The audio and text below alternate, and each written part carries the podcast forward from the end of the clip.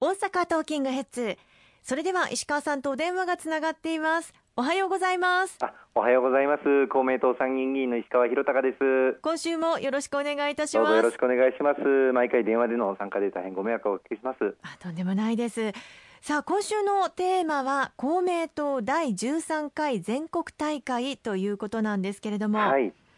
党代表には山口夏夫代表が再選されまして今後の道筋が示されたと思っていいんでしょうか？大変ありがとうございます。あの9月の27日にあの公明党の党大会、まあ、全国大会を開催いたしまして党の代表の任期があの2年で切れるちょうどタイミングで代表選挙を行うと。いうことになりました。はい、であのまあ、代表の選挙立候補者は山口夏夫代表ただ一人ということでこの党全国大会で前回で代表に再任されるという、うん、まあ、人事大会を行ったんです、はい、でこれを受けて山口代表の方から新たな人事案が示されまして、うん、その中で党の幹事長これまで斉藤哲夫さんが務めてきましたけれども、はい、新たに石井啓一さんが党の新幹事長そしてあの政調会長はこれまで石田則俊さんが務めてきましたけれども、今回新たに京都を自慢としてずっと活動しておられます竹内譲さんが党の新たな政調会長に就任ということで新体制で今回出発をさせていただくこととなりました。あの過去には軽減税率の導入であったり教育費の負担軽減などが示されて実現をされましたよね。今回公明党として最も大きなテーマとして示されたのは何なんでしょうか？やっぱりあの何といっても最優先課題はあの新型コロナウイルスの感染症拡大が、まあ、今の日本の社会、また経済に甚大な影響を与えておりますので、はい、えー、この感染拡大をしっかり乗り越えていくと、そしてまたあの経済対策にも万全を期していくということが最優先の課題であるというふうに考えています。あの先日、菅内閣も誕生したところですけれども、はい、新政権の誕生にあたって自民党と公明党の間で新たに連立政権合意を取り交わしたんですがこの事項の両党でも最優先課題をこの新型コロナウイルスの感染症拡大への対応ということに掲げさせていただいておりますのでこれが公明党としても最優先の今課題だというふうに思っています。合わせて、まあ、この新型コロナウイルス感染症の中でさまざまな社会の課題というものが見えてきたと思うんですよね。はい、この新型コロナウイルスの感染拡大で事業者の方々がまあ大変な困窮状態にあって立ち行かなくなってしまっているような状況、物価や賃金が下がって経済が縮小していく、まあ、長年にわたるデフレの状況が続いてきたことで日本の経済が、まあ、足腰が弱くなってきたんじゃないかというような課題にも取り組んでいかなければいけないというふうに思いますしまたあのデジタル化の遅れこれもあの例えば公明党の強力な推進で1人一律10万円の特別定額給付金が実現をいたしましたけれども、はい、これも本当だったらもっと早く必要な人にまた個人単位で届けることができたんではないかと。それができなかった最大の理由がやはり行政のデジタル化。これが遅れていたがために申請の手続きとかあるいは給付での事務処理これが時間がかかってしまったという問題もありますしまた非対面あるいは非接触型でさまざまな行政手続きあるいは教育医療こういったことをウィズコロナの時代が続くことを考えるとやはりオンラインでのさまざまな行政手続きあるいはデジタル化というものを力強く進めていかなければいけないということも今回の党大会でみんなで確認し合ったところです。さらにはあのこうした感染症への備えというものが、まあ、日本で十分にできていなかったんではないかと。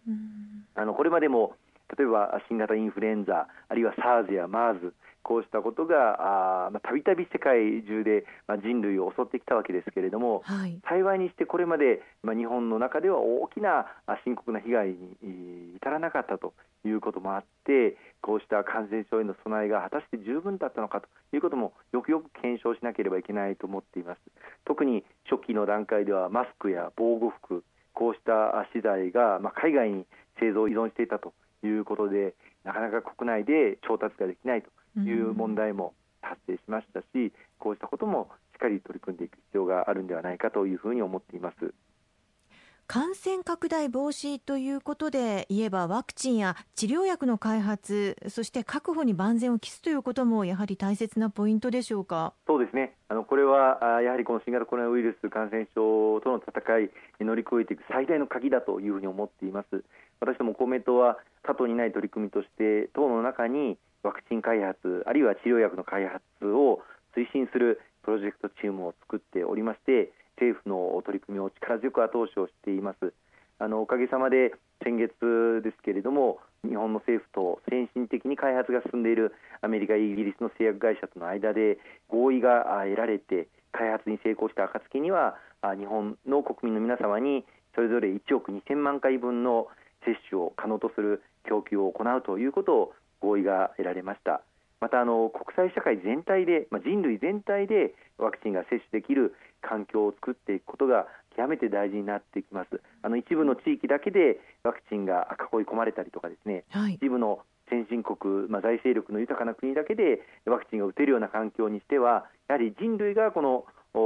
新型コロナウイルスから乗り越えるという目標は達成できませんので、うん、財政力の弱い途上国であってもしっかり国際社会の連携の中で協力協調の中で人類全体がワクチンを享受できるという環境を作っていくことも非常に大事なんですね。残念ながら今国際社会対立と分断の様相また一国優先主義といったような様相が出てきている中にあってこの国際社会の連携協力協調体制を築いていくべきだということを、まあ、日本の中で公明党が強く強く訴えまして実はこのワクチンを国際社会全体であの享受できる枠組みとして、はい、コバックスファシリティというのがあるんです。これはあの WHO とかガビとかセピといった国際連携機関が中心となって作っているもので、まあ、ワクチン開発を国際社会が連携して拠出をする先進国が拠出をして財源を生み出すとともに途上国にもしっかりとこのワクチンが供与できる協力体制を作っていく枠組みなんですが、ええ、残念ながらここにアメリカあそして中国、ロシアは参加をしないということを表明しているんです、そういうこともあって果たしてこの枠組みが出来上がるかどうか非常に微妙な状況だったんですけれどもあの公明党として日本政府は何としても入るべきだということを強く訴えまして、はい、先月半ばに日本政府としてこのコバックスファシリティに参加をするということを正式に表明してもらったんですね。はい、でそうしますとあのそれをまあ横目で見ていたあの EU 諸国、まあ、ヨーロッパ諸国など他のまあ先進諸国が、まあ、日本が入るんだったら自分たちも入ろうということで参加を決定していただきまして、これが起爆点となって今約180カ国近くがまあ参加をまあ目指しているという状況までたどり着くことがあのできまして。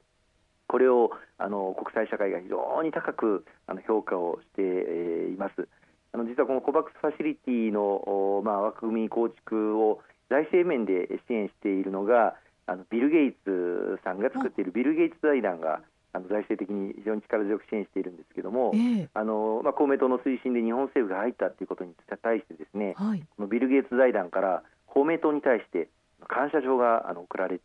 まいりまして、えーはい、まあ、この、まあ、財団が特定の政党に感謝状をあの、まあ、授与するというのはあまり、えー、聞いたことがないんですけれども、あのこうした公明党の推進で日本政府があコバックスファシリティに参加を表明してくれたということを高く評価をいただきました、まあ、いずれにいたしましても日本の国民もそうですし世界中の人類が一日も早く安心で安全なワクチンが接種できる、そういう環境を作るために今後とも全力を尽くしてまいりたいというふうに思っています。ありがとうございます。後半もよろしくお願いいたします